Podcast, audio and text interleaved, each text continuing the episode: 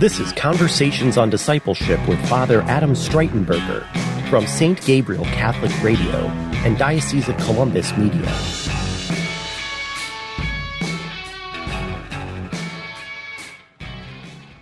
Welcome to Conversations on Discipleship, and I'm your host, Father Adam Streitenberger. With me today is Kevin Lowry, who is the um, chairman of the board for St. Gabriel Radio and also um, is um, C, C, CFO. CFO of Rev Local. So again, about um, we, you know, to start off. So your father was um, a Presbyterian minister.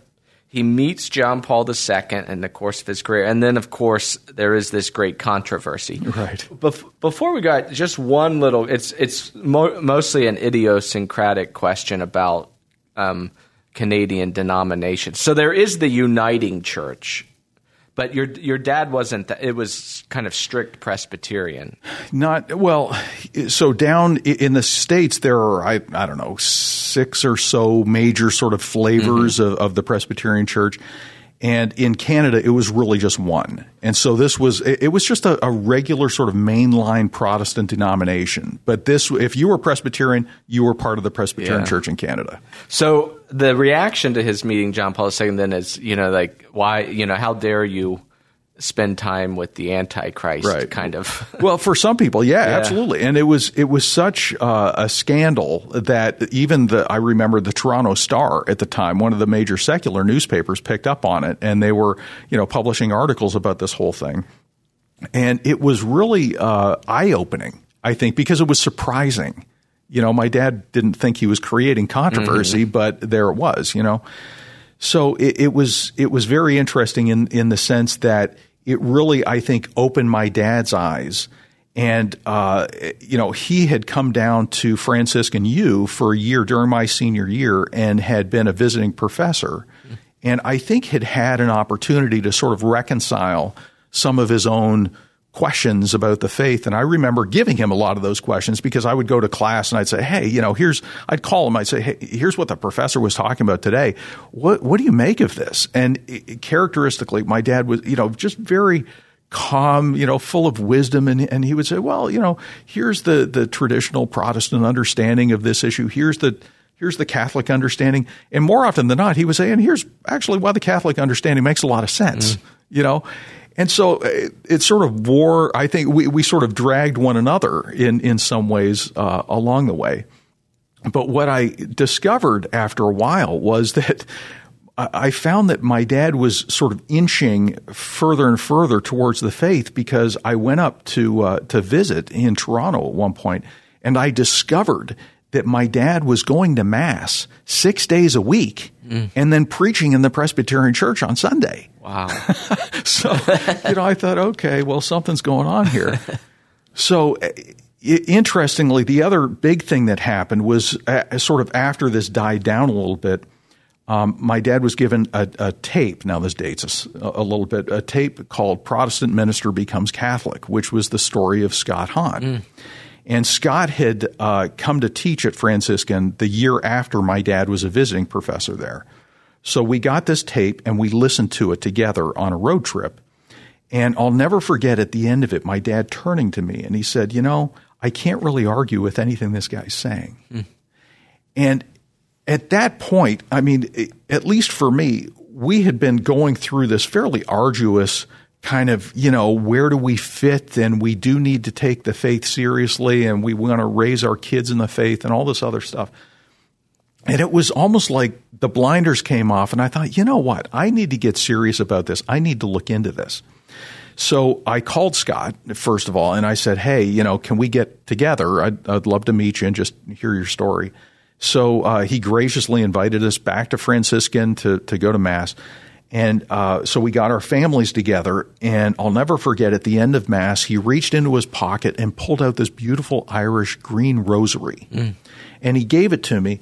And this this will sound kind of stupid, but I didn't know what it was. Hmm. I had no idea. And and so I sort of stammered out, you know, thank you. Don't really know what this is, but you know, thank you very much. I appreciate it. And my wife, God bless her, went out and got one of these little dollar how to pray the rosary booklets. Hmm. And gave it to me. And I started praying the rosary as a Presbyterian. And I got to tell you, if there was ever a recipe for coming into the church, it's start praying the rosary because it just, it turned me around almost immediately. You know, my, my intellectual conversion had taken 10 years in, in the sense, in, in a sense. And then after I started praying the rosary, it was like three weeks and I wanted nothing more than to become Catholic. So uh, I, I, signed up for RCIA. Uh, my wife sort of begrudgingly came along. And she thought at the time, I think that she now says that she wanted to rescue me from what she perceived as a dead church. And uh, we came into the church together. Uh, and this year, at this Easter, will actually be 30 years. Wow. So, and the interesting thing, Father, is, you know, it's really become clear to me that we needed to be Catholic to be able to navigate life. You know, we, we, we've been given this incredible gift of faith that we, and we didn't know how much we would need it subsequently. And, uh, interestingly, just to sort of close off the story, my parents also came in mm. to the church uh, the following year. Uh, my parents moved down to Steubenville permanently. They still live there now. And my dad taught at Franciscan uh, as a professor for many years in the business department. So, uh, and they absolutely love it, you know, and, and it's provided. I, again, this is like the greatest gift of my life. You know, I, I I'm crazy about my wife, right? I, have been crazy about my wife every time, the, ever since the first time I saw her. And and as much as I see her as a gift, this is an even greater one. This provides the context, the the the, the meaning, the richness, the you know, with uh, marriage is sacramental. It's it's because of the the goodness of the faith and the mercy of God. You know, so I absolutely love being Catholic, and I, I'm still I still feel like a kid in a candy store to a certain extent. You know, the the depth of the prayer and just the richness and meaning that it brings to life. Not that it makes it easier, but that it just it just gives it so much meaning, and I think animates um, uh, the the faith in in ways that I didn't have the benefit of as a child. Now, your wife, uh, what was her religious background before her conversion? She was Wesleyan Methodist. Okay, so we actually got married in this tiny little church in her hometown that was a Wesleyan church.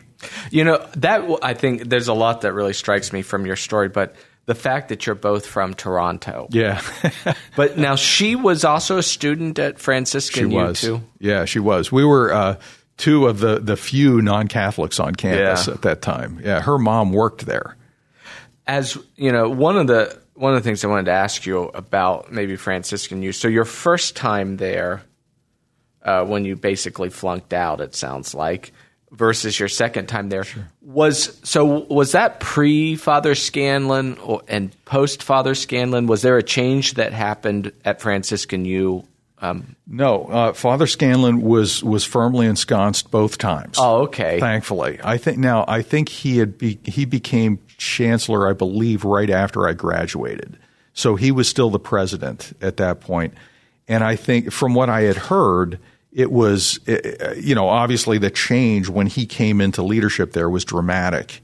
And uh, I, I, remember him, you know, having dinner with him over at my parents' house and everything, and, and just being incredibly impressed with him. And and uh, I think that Franciscan U was was Franciscan U because of his leadership. Thanks be to God. Yeah, um, you know, your father just kind of discovered it through the article. So that must have been kind of the right. beginning of the renewal. And, um, you know, it's interesting how many, obviously in Ohio, we run into a lot of Franciscan U right. graduates and alumni, sure. but, and obviously in the Catholic Church we do as well. But really, how much it has affected the Diocese of Columbus, mm. you know? Yeah. And the fruits, you know, from Franciscan U that have kind of blessed the local church here. Yeah. Yeah, I think that there's there's a ripple effect of holiness. You know, I mean, there's unfortunately there's a ripple effect of sin too, but there's mm-hmm. uh, you know obviously the ripple effect of holiness can overcome that, and it's it's amazing to me. I've I've never stopped marveling at just the power of a single conversion mm-hmm. and how that affects so many people over the course of time, you know? And so you multiply that and you see that, you know, just the, the, again, it's, it's a manifestation to me of the mercy of God, you know, because There there are so many things that we encounter. You know, the the difficulties that we all face in life, and how do we deal with that? Well, we have to deal with it through the eyes of faith, or else there's no hope at the end. But we know that God is so gracious and so loving and so merciful that He can even take the bad things that happen and turn them into something that's good. Yeah, I mean, you know, like I mean, who knows what would have happened? But if you wouldn't have flunked out of Franciscan U and maybe transferred out, then you would have probably gotten accepted at another place. And I mean, that I think it, it's something that we need to constantly do.